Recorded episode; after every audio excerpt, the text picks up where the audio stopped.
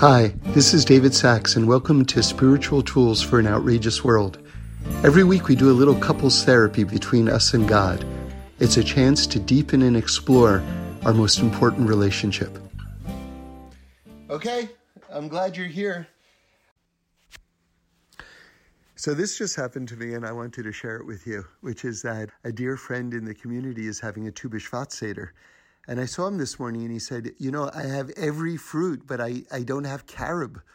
And, and carob is really important. If you remember Re- Rabbi Shimon Bar Yochai, the author of the Zohar, he was in a cave for like years and years and years and years with his with his son, and they were they were they were learning Torah, and Hashem miraculously sprouted this carob tree, and that's that's what they ate all all during those years. So he definitely wanted to have at his Tu B'Shvat Seder carob. Anyway, he said he couldn't find it anywhere. Now listen to this. A couple of weeks ago, there's a yogurt store in our community, and they sell like different flavors of yogurt. And I had just had meat, so but they have some parve yogurt, and they've got different toppings that they put on. So so just about all of the toppings are dairy. So I can't have any of those. And I asked him, "Do you have any toppings that aren't dairy?" And I really wanted to put some chocolate sauce on it. I said, "Is this is it dairy? Is it parve?" He goes, "It's dairy." He goes, "But I have something for you." Which is a chocolate substitute. I have carob chips. And I'm like, no, I don't want any carob chips. He goes, trust me, you're going to love the carob chips. I'm like, listen, I thank you. I appreciate it, but I really don't want any carob chips. He goes, okay, wait one second. I'm going to get you the carob chips. I'm like, "I, what am I going to do? So he hands me the carob chips in, in like this container, a lot of carob chips and I take them home and I'm thinking to myself, what am I going to do with these things? So my first thought, of course, is to throw them out. And I'm like, you can't throw out food. So I put them in a nice bag in the freezer.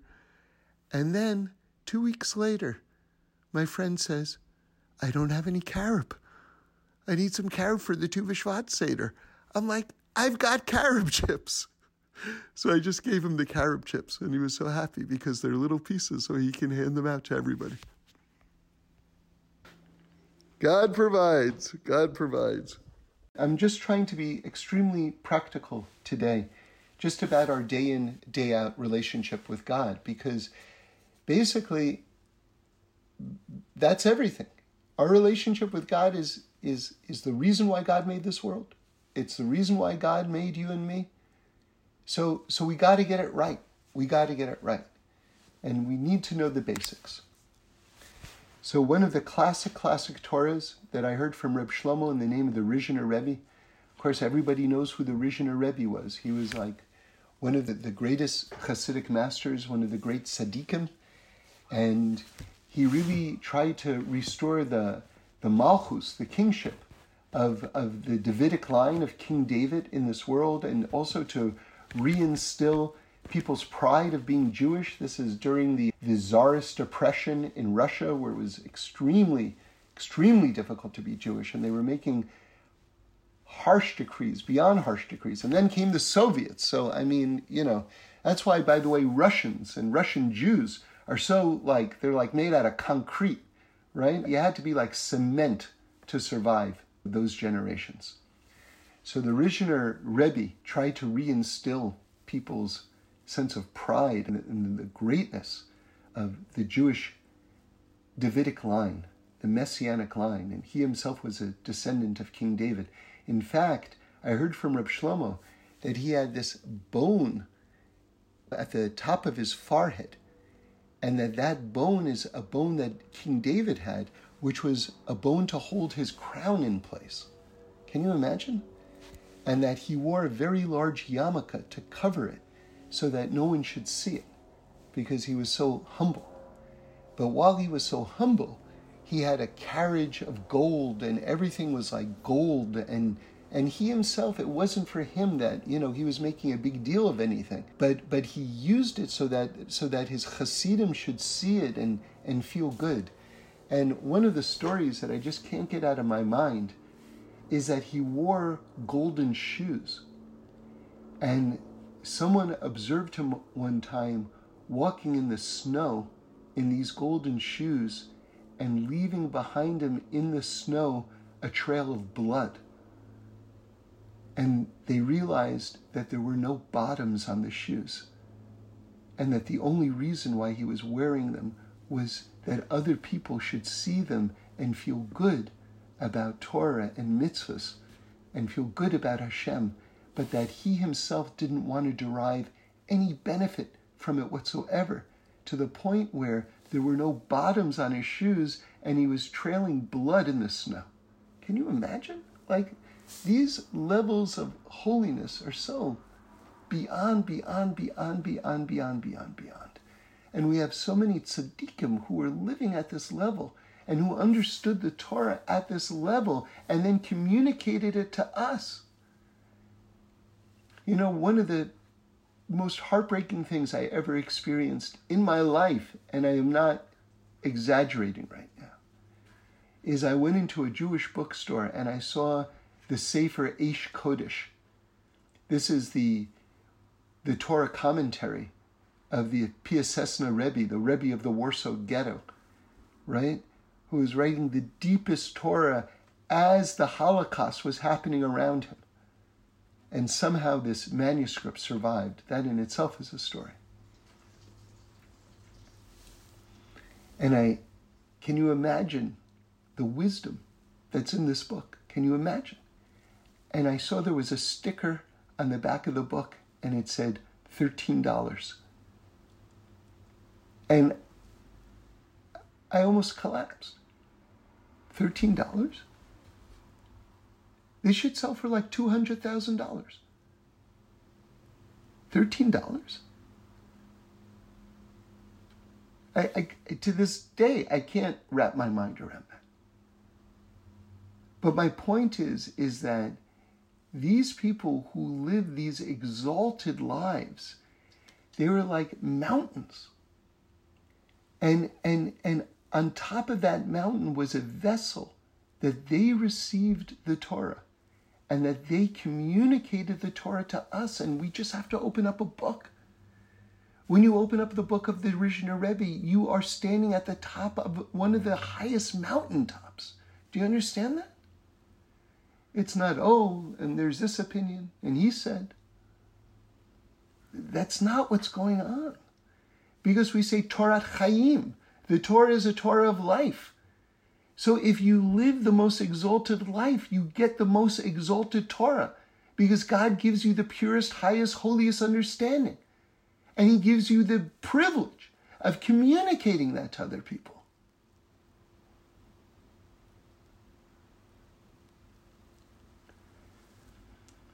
We have such riches. We have such riches. So now listen, listen to what the Rizhiner Rebbe says. We just read Parshas Beshalach. One of the most amazing parshas. In some ways, maybe the most amazing parsha in the entire Torah. It has the Jews finally leaving Egypt out of either after 210 years or 400 years or 430 years, depending on when you start the the counting of the decree. We have the falling of the man from heaven, the splitting of the sea, the war with Amalek. Just one event after another, all right in, right in Parshas Beshalach. And the way Parshas Beshalach begins, okay? Again, the Jews are leaving Egypt after generations of slavery. And now we have a foundation, which is that if a verse begins with the word vayehi, it means something bad is coming. If it begins with the word vahaya, it means something good is happening. So now, after the greatness of the event, the Jews are leaving Egypt right now, and the parsha begins with the word vayehi, something bad is coming. And I'll read it to you in English. It happened when Pharaoh, Paro, sent out the people that God did not lead them by way of the land of the Plishtim, the Philistines, because it was near. So God, it's going to say God took us in a, in a roundabout way. But let's get to the point. The Vayehi, the negative thing is, it says It happened when Paro sent out the people. So the Rizhiner Rebbe says, Do you know why it says the word Vayehi? Something negative? Because on the deepest level, the Jewish people thought it was Pharaoh taking them out of Egypt and not Hashem. Have you ever heard anything more heartbreaking?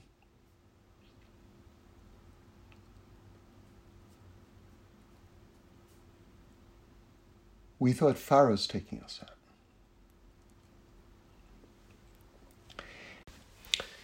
In other words, we thought that we could leave at that moment because Paro decided that it was okay for us to leave, as opposed to God having the last word in this.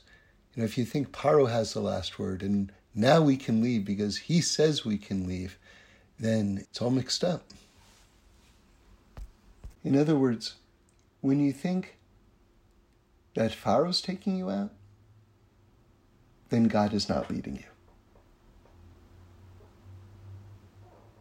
When we look at the events of our lives and we think that this person is doing this to me and that person is doing that to me, and we don't understand that everything is from Hashem, then Paro is sending us out and Hashem is not leading us. I want to tell you a story about my father in law. And this is um,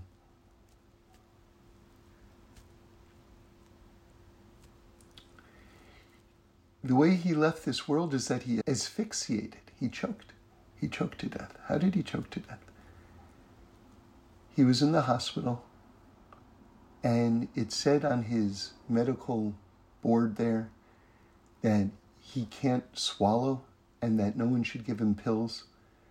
Uh, a new nurse shows up, gives him pills, he chokes on them, he dies. Now, how did my wife, his daughter, and the other children react to this? They understood that he was at the end of his life, which he was, by the way. He was absolutely at the end of his life. And they understood, well, you know, that's how God took him. God could have taken him another way, but, you know, his heart could have stopped beating, whatever it is. But it was his time. It was absolutely, trust me, the end of his life. And so God took him that way. But one of the things that I'm like so proud of in terms of my wife's reaction is that she hasn't spent the last 20 years going, that nurse in the hospital. Because she understood, she, she understands that it was from God. And it was from God. It was from God. It was the end of his life, and that was the right time, and okay, you, you wouldn't pick that way to go. But, but that was the way that was decreed, that he should go that way. We look at the events of our lives, and are we shaking our fist at this person and that person and whatever it is? Or are we understanding that it's God leading us? Because even if we thought that it was Paro leading us out in, in the depths of our limitations, and and now we have to say, you know, on behalf of the Jewish people, we went through a lot. You know what I mean? So, what are we expecting of ourselves at this moment in our history? If on some level, and maybe maybe we knew that it was God, of course it's God, but maybe there was a part of us that still thought Pharaoh's kicking us out, and that that was inappropriate at our level at the time, that we should even have that thought. Whatever the divine accounting is, some part of us thought that it was Paro doing it. But of course it was God doing it. But when we think that it's the outside forces doing it, then this next part of the Parsha, that God did not lead them, kicks in. Because when we're busy devoting our consciousness to attributing power to something that doesn't have power, we're taking off our mind from the big picture, which is that God is God is the one leading us. Now, now what do we do with this? How is this a teaching about our own lives? And it's very much a teaching about our own lives right now, believe me. Because what we have to remember, and it's so easy to forget, a person has to remember not only every day, but multiple times a day that God is leading them. And now I want to talk about something that I just, I want to hammer, like Reb Shlomo would say like this. He would say, before he would say something like what I'm about to tell you, he would say, he'd say, he would say, Chevra, open your hearts. That's the first thing he would say. Chevra means, that means friends. Chevra, open your hearts. And then he would, then he would say the following. He would say, I want you to carve this into your hearts. Right? You know, you know the famous teaching about how the letters were carved into the stone. Right? That when you do ink on paper, that the ink is one level and the paper is another level. They're two different things. They happen to coalesce, but they're two different things. There's the ink and there's the paper. But when you actually carve into stone the letters, the letters and the stone become one entity. And remember, I shared with you from Rav Frumer from the Eretz Tzvi in the name of the Chiddushei HaRim that when we got the Torah at Mount Sinai, the letters were carved into the stone and we we we the the death disappeared from the world, right? The the wrongdoing from the eating from the tree of knowledge of Adam and Chava, Adam and Eve disappeared from the world, and we were going to live forever. And the Chiddushei HaRim says the letters of the Torah, that's like your soul. The luchos, the tablets, that's like your body. And when the soul is engraved in such a way that the soul and the body, like when letters are engraved in the stone, the stone and the letters are the same thing. If your soul is the letters and your body are the tablets, when your soul and your body are the same thing, when it's one integrated entity, you live forever. There is no death because there is no contradiction.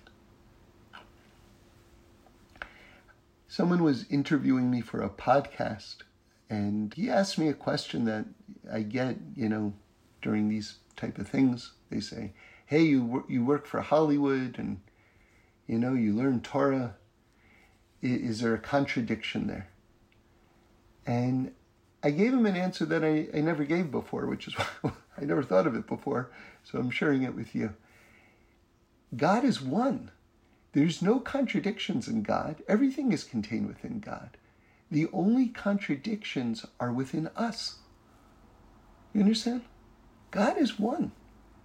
The contradictions, if they exist at all, are only within us individually. But when we carve the letters into our hearts and we, we, we become one integrated entity, then all the contradictions disappear and we just become a oneness within a, a direct emanation of God's light. Right? Which we are anyway. It's just now that we understand that we are, which is a whole nother level. So now, what am I asking you to carve into your heart? This idea that we have to remind ourselves on a regular basis that God is leading us. And and and this is I think one of the see if I throw out a word like amuna, faith, I don't know what amuna is. I don't know what faith is, honestly. Like these words are so abstract. It's I I don't know what it is, okay? But I can tell you the following thing if you want it in an actionable way if I know that God is leading me, then I'm then I'm then I'm living faith. Right? Then I'm then I'm living it. If I know that whatever it is that I'm in a direct relationship with God and that the events of my life are a direct reflection of the direct relationship that I have with God, then I am living a life of faith. I don't have to have faith. I'm living faith. And now I want to tell you the thing you can have faith. There's no such thing as having faith. And let me explain to you. And the example that I love is imagine if I buy a sofa, then I have a sofa. Can you imagine there's a husband and a wife, and the husband loves the wife so much that that that every every birthday he gives her another sofa. Every week, every Shabbos, every Yontif, he gives her another sofa. I love you so much. And she's like, honey, we have 15 sofas. I, we don't have any room for all of these. What we, what are we gonna?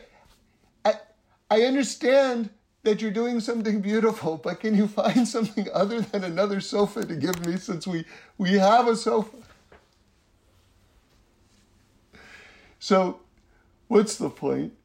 You don't need more than one sofa. If you have a sofa, then you have it. You don't have to get another one.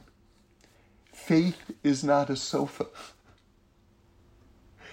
And the way Rabbi Wolfson put it so awesomely was if imagine someone asks you, Did you have breakfast today? And you say, No, I had breakfast yesterday. It's you know, mazel tov. I'm, I'm so glad you had breakfast yesterday, but breakfast is only relevant and important if you had it today. The same thing is with faith. You can't have faith. See, there's so many people who at some point in their life understood that everything in their life was coming from God. And so at a certain point, they told themselves, you know what? I have faith.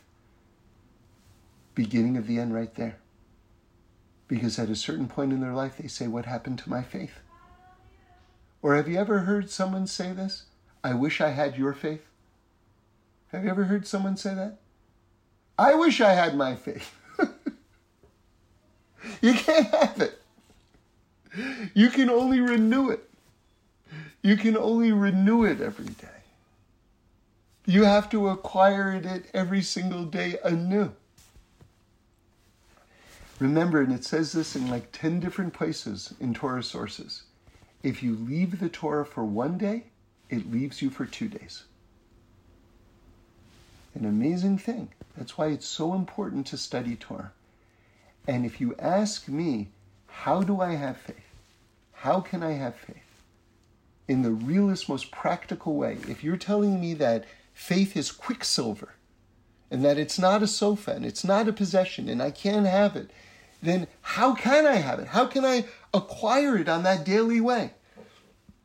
And I'm going to tell you what I think is the best advice. And by the way, you can give your own answer to this question, but I'm going to give you my answer right now. Study Torah every day. Because the way we come into this world, the way we come into this world, or the way we quickly develop once we're born into this world, either way, either way you want to express it, the bottom line is there's a separation between our minds and our hearts. And we've got to get our minds and our hearts together. You know what it means not having your mind and your heart together? Your mind knows that there's only one power, but your heart is telling you this guy is doing it to me. That's what it means that your mind and your heart aren't together. Okay? So so what why is Torah the fixing? Why is Torah the fixing? Because you see, Torah is like a set of glasses. And every single part of the Torah contains the entirety of the Torah. So wherever you're learning Torah, Torah is one. Every part is connected. And when you learn it, you see the world in the following way. There's a God, He loves me, He's close to me, He has a desire for me, there's right and wrong, there's this life and the next, there's the redemption. That entire world view is communicated, perhaps on the most subtle level, but is communicated in every piece of Torah. You know, someone came up to me the other day and said, Would you say that you have a more Kabbalistic take on, on the Torah, right? and I said, I said, I love God's Torah. It's and and there's an inside to the Torah and there's an outside to the Torah. And the inside and the outside are both infinitely precious. Right? It's just whatever we're learning today, whatever we're emphasizing today. But you have that that sort of expanded view that it exists itself in the most esoteric, macro, amazing ways. And it also tells you what shoe and what sock to put on first. And it's the same Torah. It's the same Torah.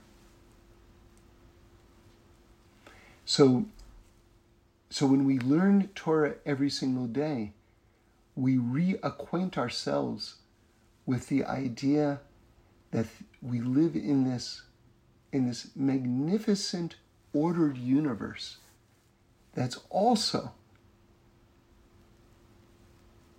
very mysterious.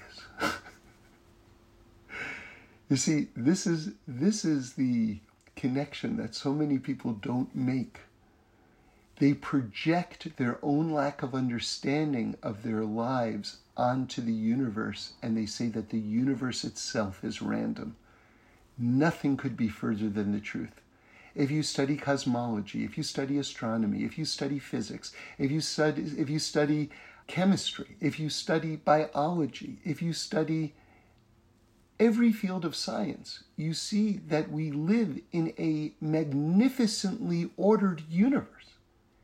It's just the pathway of our lives is mysterious.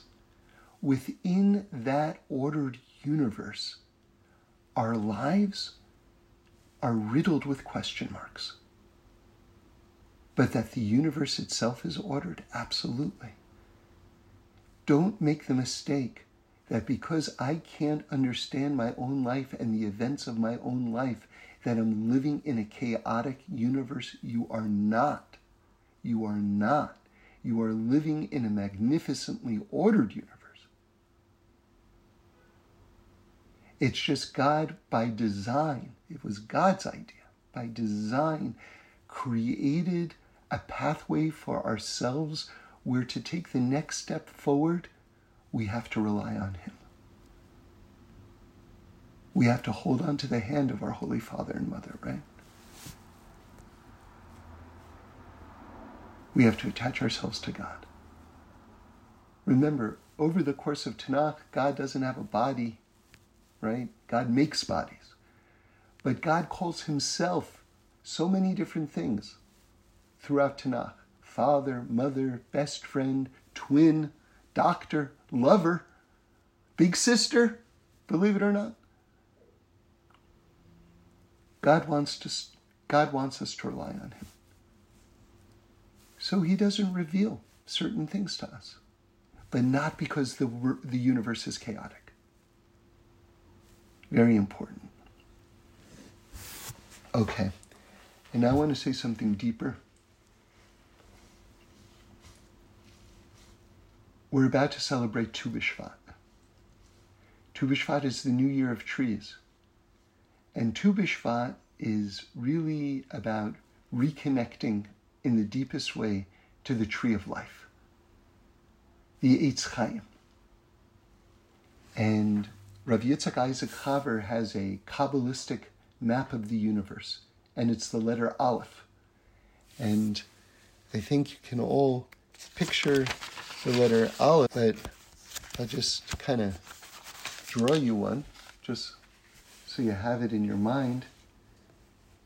The letter Aleph, of course, is made of three letters the Yud above and the Yud below, and a diagonal Vav going through the two yuds, right? The yud above, the yud below, and then in between you've got the diagonal vav.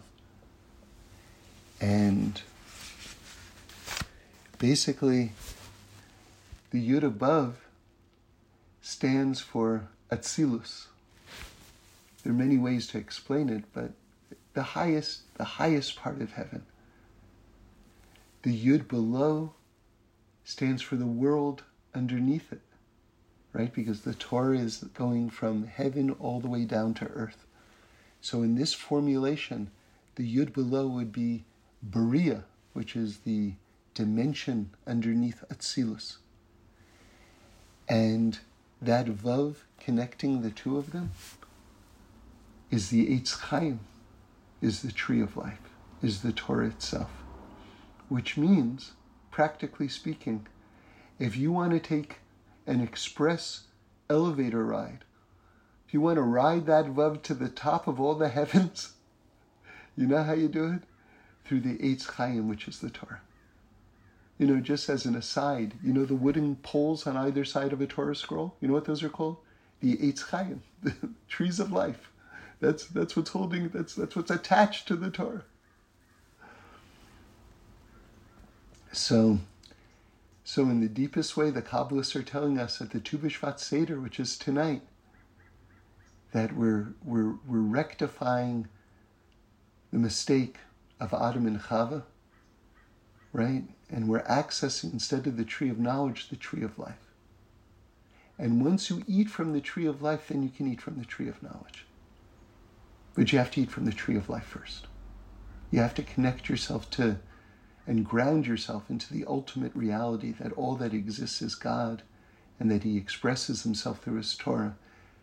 That's, that's the first step, right?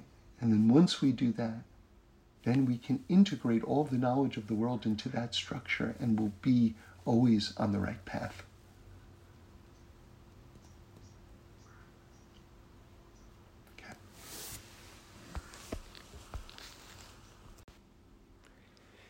So it's important that we understand that that that Torah and, and Judaism is pro knowledge. I mean, of course, I mean if you just look at the way Jews have lived their lives and, and how our whole lives are dedicated to knowledge and acquiring knowledge and everything like that. So it seems, you know, just curious that everything went wrong from eating from the tree of knowledge. Like it sounds like we're anti intellectual or anti information, like, but nothing could be further than the truth. So then, how do we understand why everything went wrong when we ate from the tree of knowledge? And the answer is you have to just widen your um, lens for a moment. And, and you have to realize that it's, the problem was not eating from the tree of knowledge, which we did, and which did cause a problem. When you widen your lens, you see that there's another character in the picture as well, which is the tree of life. So, so you have to eat from the tree of life, and then you can eat from the tree of knowledge. And let me give it to you in a much more practical way that everyone can understand. Have you ever met children who think that they're smarter than you are? That's basically every child in the world. And the example that I love to give is imagine a child says to you, like, you know what the greatest thing in the world would be? Is if I could eat 30 chocolate bars. and you say back to that child, if you eat 30 chocolate bars, you're going to feel terrible. I mean, you're going to get like sick. And the child goes, Excuse me, excuse me, where did I lose you? If one chocolate bar is wonderful, 30 chocolate bars, 30 times wonderful, would be 30 times more wonderful. Do you follow, Dad? should, I do it more slowly, or did you get the math? And meanwhile, the child doesn't know what he's talking about because the child hasn't experienced life, and you know because you've eaten from the tree of life. You've experienced life. The, the, but the child hasn't and, and is extrapolating from a single data point and, and going to ridiculousness. So, so that's all of us. God, who created the universe, who created us, who created our minds, our minds are finite compared to God. Do you understand? God created our finite minds. And you want to hear something even deeper? This is crazy deep. God invented, concocted a thing called logic. Logic is an invention. God created logic. So God hardwired our minds with this thing called quote unquote logic created our minds which are finite compared to his infinity. And now, are you ready for the punchline? we then use our minds to tell God what he's capable of and what he's not capable of, what he can and can't do. It's the height of absurdity, but it is the child telling the parent, Where did I lose you? if one chocolate bar is great, 30 chocolate bars would be wonderful. So, this is the idea. This is where humanity, so to speak, went wrong. Is when we left the tree of life, which would have plugged us into the broader universal experience of truth, and where we went to a narrow place of knowledge where we weren't able to integrate that knowledge into the greater context. You see, the snake says to us, You want to become part of the God Club? God doesn't want you to be part of the God Club. You can be God too. Don't you want to be God? Oh, yeah, I want to be. Yeah, that sounds pretty good. I'll be God. Well, if you eat from this tree, then you also can be God. And that's why God's telling you not to eat from the tree, because He doesn't want competitors. But you can just eat from the tree and then you can be God also. Well, that all sounds very good. Why wouldn't I want to be God? Except there's only one God. And we only know that there's only one God if we eat from the tree of life and that we understand that all there is is God and that I'm part of God anyway. I'm already part of God. That's that's that's the idea. So so so again, these things have to be learned in depth.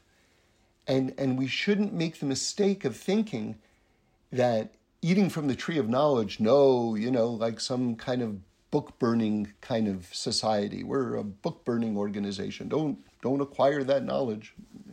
We're not anti knowledge. We are the great fonts of knowledge for the world, right? And have been historically, right? And so we love knowledge.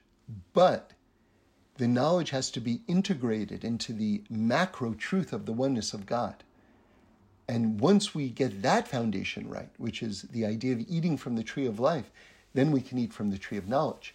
And again, the, the, the rabbis teach on a very deep level that we were destined to eat from the tree of knowledge, but, but it was supposed to be after we ate from the tree of life. Do you understand? So, so it was never meant not to be eaten but it has to be eaten in the right time. And what that means on a practical level for us, even as adults, is that when we eat from the Torah and we allow the knowledge of the Torah, the oneness of God, of the Torah to nourish us, then, then we can integrate everything after the fact. Because remember, so many people look to science as the ultimate source of truth. But as the Rambam writes, there can't be a contradiction between Torah and science because the one who wrote the Torah is the one who made science. It has the same author. Do you understand? All science is, is God describing how he does things. That's all science is. God's own description of how he runs the world. So the Rambam says that if you get, if, if they disagree, you're either not understanding the science correctly or you're not understanding the Torah correctly. But they can't disagree. So, so, and yet, and yet, we'll always have questions because we can't know absolutely everything. See, one of the interesting debates that I think is happening. I don't know whether it's actually happening in these words or not, but happening in society is this this debate is underlining a lot of discussions. You ready? Are human beings capable of knowing everything? And we would say we can't know everything because God is infinite and we're finite. So how can we know everything? Can a cup can a single cup hold all the water of all the oceans in the world? So then, how can my mind hold all the infinity of God? It can't. And then the other school of thought is we don't know everything, but through science, we are on track to knowing everything. And the day will come when we will know everything. That is another belief that, that total knowledge, maybe we don't have it right now, but we can achieve it. And the people who say that are not idiots because they've seen such rapid like expansions of our of our knowledge base that that it's not unreasonable to project to a point where all knowledge has been become attainable. But I'm telling you from the very structure of the universe that God is infinite and we are finite, that is not a realistic reality. So so we will always not know. We will always live with not knowing. That's the point. And, and we just have to become comfortable with that. And you know something? There's something very beautiful about that. As, as I love to tell you, the Kotzker Rebbe said, I would never worship a God I understood. Why? Because if you understand everything about God, then you're also God. So then what do you need God for? one of the premises of God being God is that you don't completely understand Him. Because if you completely understood God, then you'd also be God. So we have to become at peace with that. And not, not just at peace, we have to turn it into a positive and be at awe with it, right? Like I remember one time I, I was, I, it, it, I was during the year of mourning my mother who had left the world. And one of the customs of mourning is not to dance, right? Because dancing is, there's a bit of frivolity to it and festiveness that's not really appropriate for, for, for the year of mourning and I was at a Purim Seudah and we were benching, and I never was part of a benching like this before in my life. We sang the entire thing, and people were banging and singing, and it was the most joyous thing, uh, benching I've ever been a part of. And then in the middle of the benching, people jumped up and they started dancing, and I, I couldn't contain myself. And in the back of my mind, I was thinking, you know, I'm not really supposed to dance, but I can't, I can't help it. And I jumped up and I spun around and I landed on my ankle in a twisted way and I fell on the ground and within seconds my ankle blew up like a grapefruit. And I remember this because it was one of the happiest moments in my life. Because as I was laying on the ground, I, I remember saying, God, thank you. Never in a million years would I have realized that I needed a broken ankle right now, but you knew. You knew. And you gave it to me. I never would have been able to arrive at this on my own, but you knew.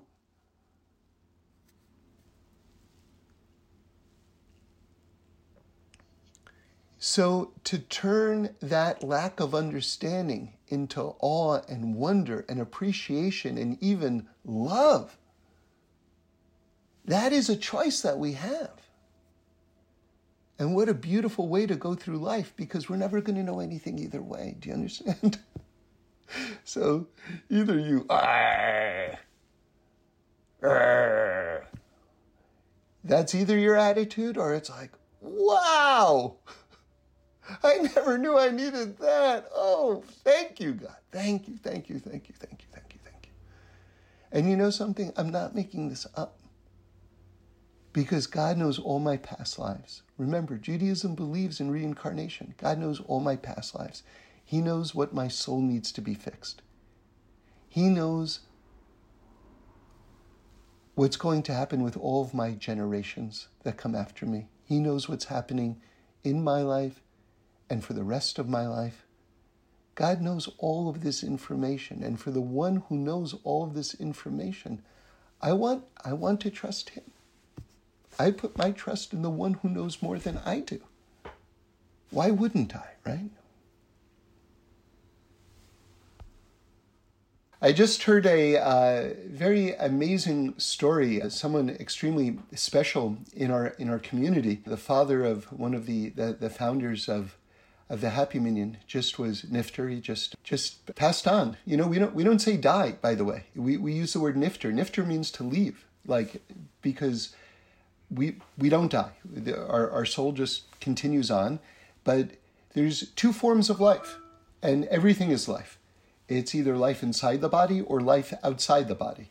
So there's no real concept of, of death. It's just life inside the body and then life outside the body. And, and again, something that I just think is so important because I don't think enough people know this that, that this is one of the foundations of Judaism is that you continue to be you outside your body. And and the example that I always like to to, to give. And, and I saw this from Rabbi Aryeh Kaplan, and today is his yahrzeit, his neshama should have an aliyah, one of the Greek teachers of the Jewish people. He compared it to, say, let's say your, your, your desktop computer. Well, your desktop computer is a piece of hardware, that's like your body. And all the information stored up in your computer, all your files, all the information, all the things that make it your computer, that's like your soul. And just like you can put in a flash drive and extract all of the information out of your hard drive, out of your computer, right? Which is like your body. So too, when the soul leaves, the soul leaves with all of your information. It leaves with all of your personality. It leaves with all of your memory of your life. So you continue to be you outside your body. And, and that's why I, I think that this is a, a major, major, major idea because so many people, and I'm talking about people who, who believe in God, who believe that we have a soul, who believe in the afterlife, believe this next thing, which is not true, which is that after your soul leaves your body, you disappear into the oneness of God. And that's a very lovely spiritual thought, except it's not true. you remain you. Now, that's good news and bad news. the good the good news is that we really do live forever. That's that's the good news. The the bad news is that you continue to be you, which means that you want to become the best you during this lifetime. Now, of course, there is a purification process in the in, in the next world. And and so ultimately we do become the best versions of ourselves, the most refined versions of ourselves through this this process in the in the afterlife, right? But Ideally, ideally you want to do get all that purification and fixing out of the way during this lifetime. Meaning to say whatever you need to accomplish that that you do it here. And and they say a very important teaching where there's justice below, there's not justice above. So what that means is if you can get rid of anything, any wrongdoing below, it's not necessary to do it above. In other words, it's not that there's no justice above, like, oh, it's unfair in heaven. That's that's not the point. In other words, once you get rid of anything that you need to get rid of in terms of the process of justice, I owe this person money, I that person owes me, whatever it is. Once all that is sorted out, it doesn't have to be taken care of in in, in the next in the next realm, in the next dimension of reality. So, so that's why it's important to really take care of business in in during during our lives right now, and and to the extent that that we did anything that we regret or whatever it is, you take care of it now, because then you get at it out of the way, and and and that's great. But the headline here is that is that when we talk about someone who's left this world, we don't use the word die. We say niftar, he left, he left, she left. In other words, it's on to life outside the body, and we remain us. Okay. So, so having said that, this amazing, amazing man, right? This this is a story that they told about him today, and his neshama should have aliyah. And and here's the story. He was in Auschwitz, and all of his life he refused to take no for an answer. And when he got there, they served him bread, and it was a clump of burnt something. And he, so much so that he didn't even recognize it, this quote unquote food that they were handing him. And he said to the person next to him, What is this? I don't even know what this is. And he said, That's your food. And he was like, Well, no, no, I, I, I don't accept this. And, and the person said, You know, be careful, right? Because this is what they're giving you, you know. And we all know that they, they, they shoot you on the spot, shoot you on the spot if you if you made some sort of fuss over something like that with one of the Nazi guards. Their name should be erased. So, so he started davening. And he davened to Hashem. He said, Hashem, you made so many miracles. Where are my miracles? I want to see those miracles. You, you, you've made so many miracles. And, and at that moment, he said, I can't eat this bread. It's, it's terrible. A window opened in one of the buildings, and someone threw out fresh bread to him and pieces of chocolate. And he took that and he walked over to the person who told him, Don't say anything.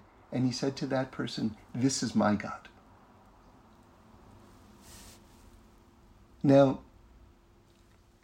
an amazing, amazing, amazing story. Amazing story. Now, I want to I want to continue to talk about it, but that's really the end of the story. I want to make a separate point right now, okay? Totally separate. The person who is relating this story, as, as this person, as many of us grow older, we begin to fantabulize our lives, right? Meaning to say that things, may, maybe things that never took place. We, we tell stories about things that never took place. Or there were stories that did take place, but we've added new details that I was a commander in in the in the partisans or whatever it is. Like no, we we've added details that actually didn't happen, right? And the person who told this story, who related this story, his grandson, made a special point to say that he told me this story in Auschwitz early on before he started telling people, you know, things that were a little bit more exaggerated. Right? To show that this, this story was, was very credible and it really, really did happen. Okay. So it made me think. It made me think about just human beings and the process of midrash of, of, of the Midrash. And I'll tell you the connection that I'm making. You see, my, my beloved friend, Jeff Mann, his neshama should have an aliyah, he, he told me something that I've shared with you many times, but it's, it's such an essential foundation for Torah understanding, which is that every midrash is true.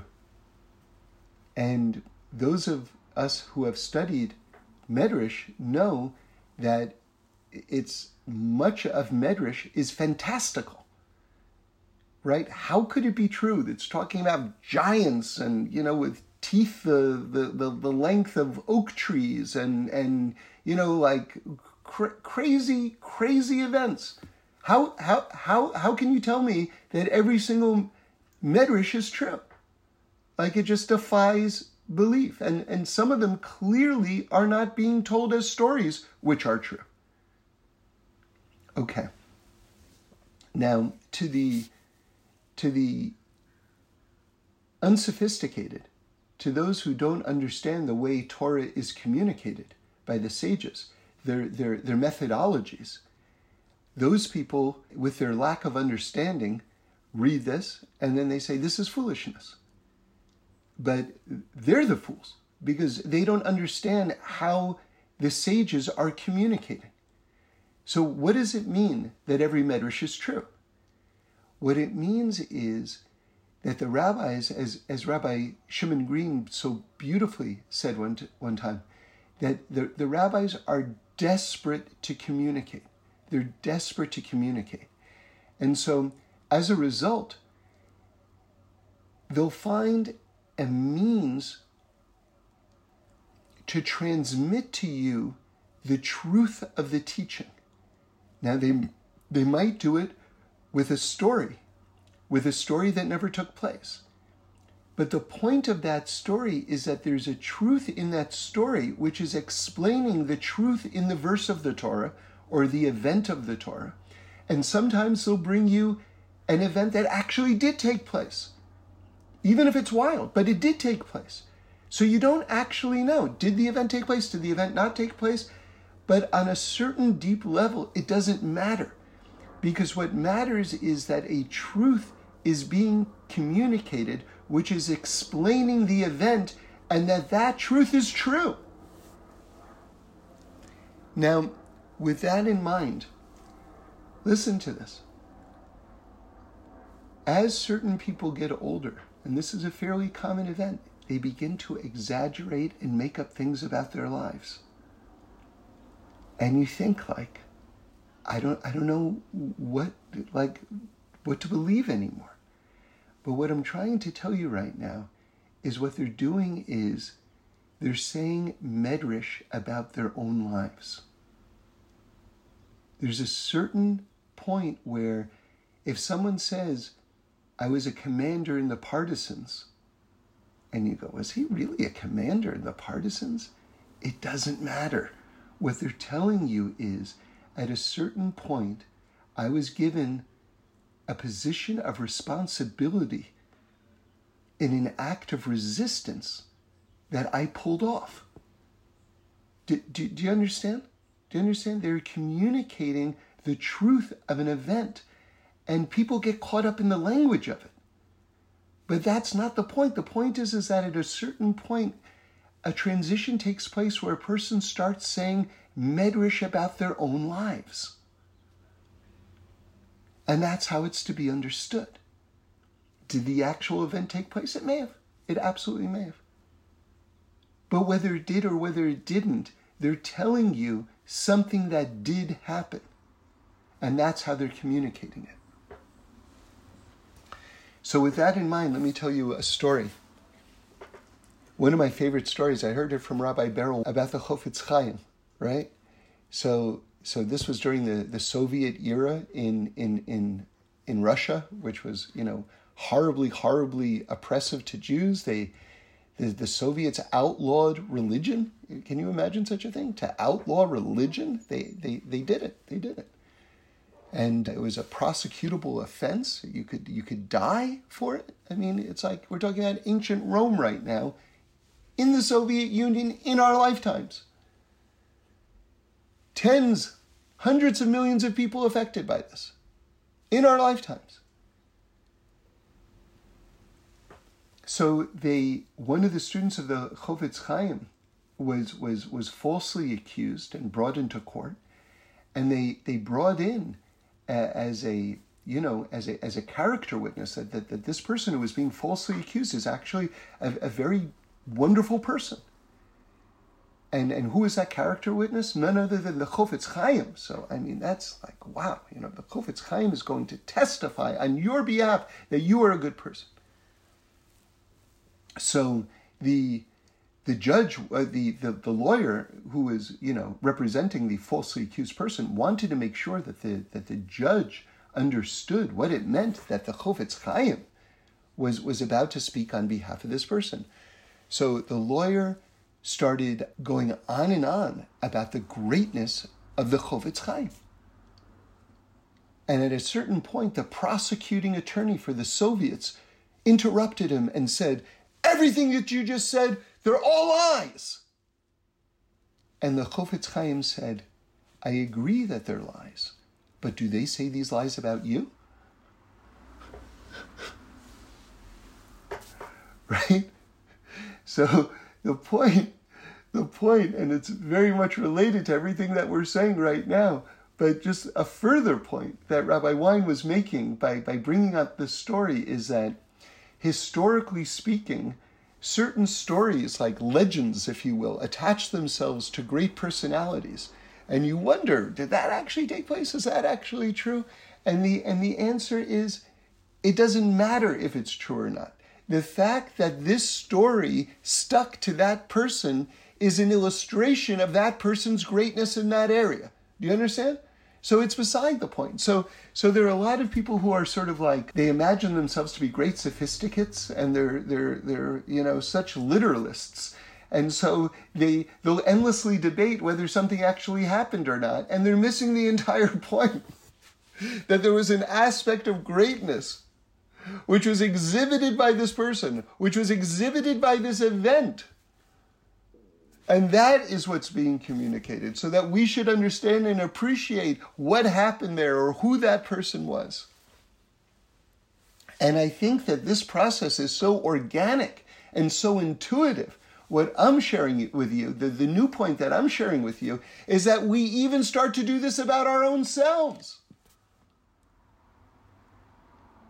We start to like darshan our own lives, if you will in an attempt to communicate what we went through so that people should understand.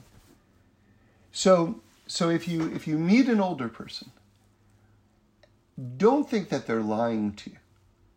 Okay? Now we're going a little bit deeper. Don't think that they're lying to you. Don't think that they're trying to trick you. Right? They're trying to share something with you and that this at this point in their life is the best way that they know how to do it. Right? That's that's the point. That's the point. So you know, there's a, a certain sensitivity that if you want to kind of like, you know, climb the ladder of being a little bit more spiritually sensitive, right? You want to increase, refine yourself. There comes a point where you start to have to hear the words inside the words, the words behind the words, right? See, the, a, a classic example of this is the Brisker Rav was saying over the halachas of um, the four cups of wine, Seder night. And someone raised their hand and said, Are you allowed to substitute milk for, for, for the four cups of wine, Seder night? And, you know, he gave whatever answer, but but here's the point. After they finished their session, he came up to the person and invited him to his house for, for Seder. Why? Because he understood he didn't have enough money for wine. And if he's drinking milk at the Seder, it means he also doesn't even have enough money for meat. So he doesn't have money for wine, he doesn't have money for meat. The person is broke. The person needs a place for, for, for Seder, and he doesn't have one. So he invited him. But again, what's the point? The point is that when the person asked the question, the Brisker Rav was hearing the words behind the words. And that's how we have to listen to each other. Right? And that's that's that that's important. That's important. To to hear the needs that aren't being expressed explicitly because the person is either embarrassed or doesn't have the wherewithal to express them. Sometimes, I'll just get even more practical, okay?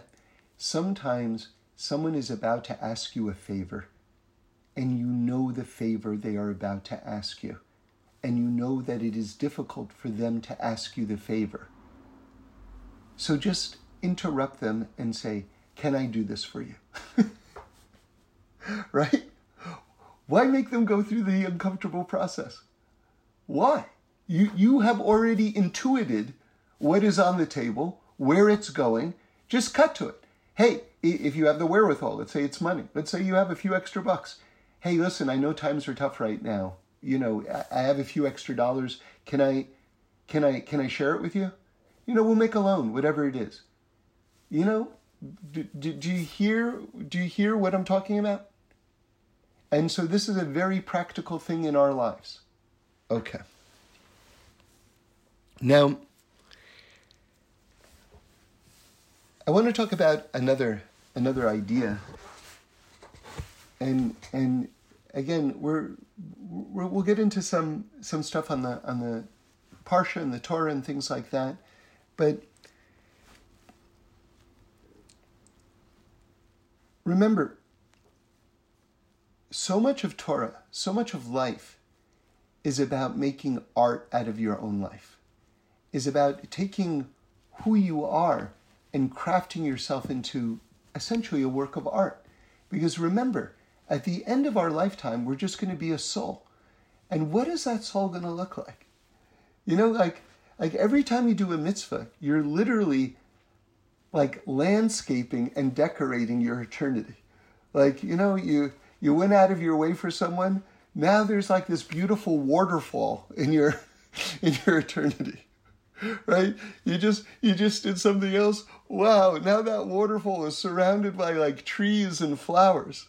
So so so you can do this. You can do this with your own life to, to, to mold and to craft your personality. And, and the effects of this actually are eternal, and we will inhabit, we will inhabit the beauty that we make in this world forever. So, so you're, you're, this, this lifetime can be really considered like a great furnishing expedition, right? You're you are decorating your eternity. That's what you're here. You're like basically just shopping for materials just to build the most beautiful eternity. And and that's one level, right? That is one level of actually what is going on right now. And by the way, every time you learn Torah, you are beautifying your eternity, what you're going to be living in. Okay. So with that in mind, someone asked me a question I'm not a rabbi. It was a kashrus question. They wanted to know, they said, listen, I've got a dairy sink and I was just handling a, a meat sandwich. so, so can I wash my hands in my dairy sink? Like they had a little gravy on their hands, meat gravy. Okay, so They said, or should I go into the bathroom and wash my hands in the bathroom sink? So, and then they threw in an extra word. And, and this is why I'm telling you this. They said, or should I be machmir, right? That's Hebrew, that means strict. Or should I be strict and wash in the bathroom sink? Okay. So I just want to tell you the answer that I gave them because I think that this is really important about our own lives day to day. You see, this word strict, or should I be strict, is like really tricky. but it's like a really good word that gets to the heart of a lot of ways people go through life. I said, look, what we want is a relationship with God. Okay? That's that that that that can be described in many different words. Yira Shemayim. Yira is like a beautiful thing. It's like this awesome awe, right? Like the Baal Shem Tov describes it, that you're walking through the king's palace and you don't want to upset anything, and it's so much it's so majestic and it's just the beauty of it is blowing your mind, right? You don't want to track your muddy boots into the king's palace. You want to be careful because you're, it's, you're so reverential of like the greatness of who you're standing before. So that's yira, and, and this type of yira is pointing to a closeness and a relationship that you have with God. Okay. So the point is like this you want to have a relationship and be in a relationship with God, not with a rule book. That's the point. you see, when someone says, when some, now we have rules, we have ways that God has instructed him to interact with him. But when I'm doing those mitzvot right now, when I'm doing those halachas right now, I'm doing them because I'm expressing myself in the most beautiful way in this relationship with the divine, as opposed to I have a direct relationship with a rule book, and what I'm doing is living my entire life in my relationship with this rule book. So, I want to make sure that I'm communicating and that I'm not being misunderstood it doesn't mean that, oh, I don't care about the rules and I'm not going to be in a relationship with a rule book. What am I, some kind of moron? Right? I'm in a relationship with God. And now here comes the fun part, and I get to decide how I get to be in a relationship with God. That's not what I'm saying. That is not what I'm saying. I'm saying that, look, you see, you know, there's so many sitcoms that have done this plot. The Simpsons is one of them, where, you know, Homer Simpson loves bowling, his wife Marge Simpson hates bowling, and what does Homer get for to his wife for a birthday present? A bowling ball, right? So, so for better or for worse, many of us have been in this situation where you receive a present and you're like, that's not a present for me, that's a present for you. Come on, who are you fooling? You're fooling nobody. So the idea is like this. If you know that someone loves something and wants something, and you're in a real love relationship with that person, you want to give them that thing which they love and that thing which they want. And God has communicated to us that what He wants from us are the Torah and the mitzvot, and that these are the divine pathways that God wants to connect with us on. So if we truly love God, and if we truly want to be in a relationship with God, as opposed to giving someone a bowling ball who doesn't want a bowling ball because we love bowling balls, right? Then we're doing it according to the Torah.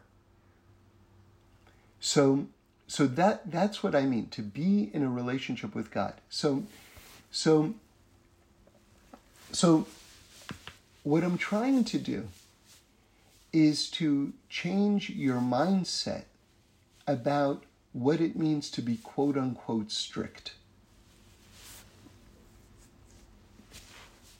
A lot of people go, Oh, he's so strict. He's so strict. And it's kind of a negative thing. And a lot of times, what's really going on is the person is just projecting their own lack of understanding and their own lack of sophistication about being in a relationship with God onto the other person. Oh, he's so strict, she's so strict. But the other person really is being more careful because they're trying to express their love in a more beautiful way in the relationship that they have with God as opposed to the rule book. Now, having said that, there are people who are extremely strict and their entire relationship with God is with a rule book. and that's a drag. That's a drag. Is it better than nothing? It is absolutely better than nothing. It's fantastically better than nothing. They are doing tremendous things, but they're missing the heart and the soul and the beauty. Because the whole idea is to be in that relationship.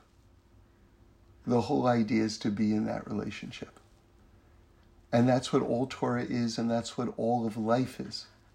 Is you say to yourself, you know something? There's a greater reality out there, and I want to attach myself to the beyond to the one who makes it all, and to the one who makes me, and to the one who keeps it going, and to the one who keeps me alive.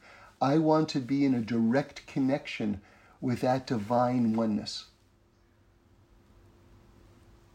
And God said, Okay, I'm going to give you the tools to do it. Here's my Torah. Here's my Torah. So, so stay on track because a lot of people start off that way and they go, I want to be in a relationship with that oneness. And the next thing you know, their head is in a book and they're in a direct relationship with the book and they've forgotten about God. And this was one of the things, historically speaking, what Hasidus, the Hasidic revolution, came to address. To sort of like chiropractically readjust the souls of the Jewish people and to put us back in alignment with a direct relationship with God.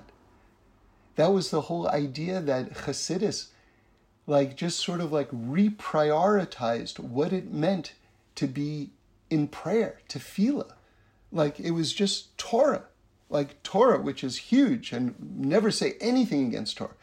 But, but everything became about that relationship with the book. And what the Hasidic Rebbe's did was they, they reinstated that direct relationship with God Himself through prayer. Now you need both. But again, prayer is that conduit. Talking to God is that conduit to make it that relationship between you and God. And everything that I've been saying up until now can be summarized in one bit of advice that Rabbi Nachman gives that I think is that if you talk to anyone who's like trying to start out on the path of authentic spirituality, authentic connection, this is what you tell them. And we have to tell ourselves this all the time. We have to remind ourselves of this, which is talk to God like He's your best friend. Talk to God all the time and talk to Him like He's your best friend. You see, the crazy thing is, is that people think they don't know about talking to God. They think talking to God means prayer. And prayer for most people means reading strange words out of a book that you have no connection to. Do, do you understand this level of exile?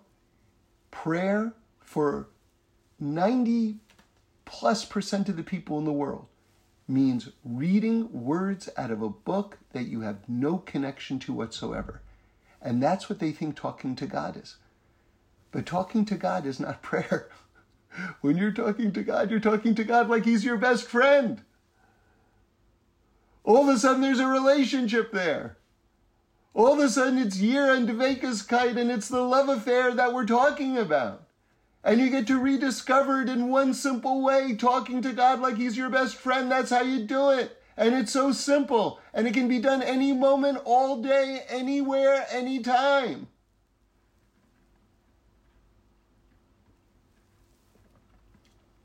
Except in the bathroom.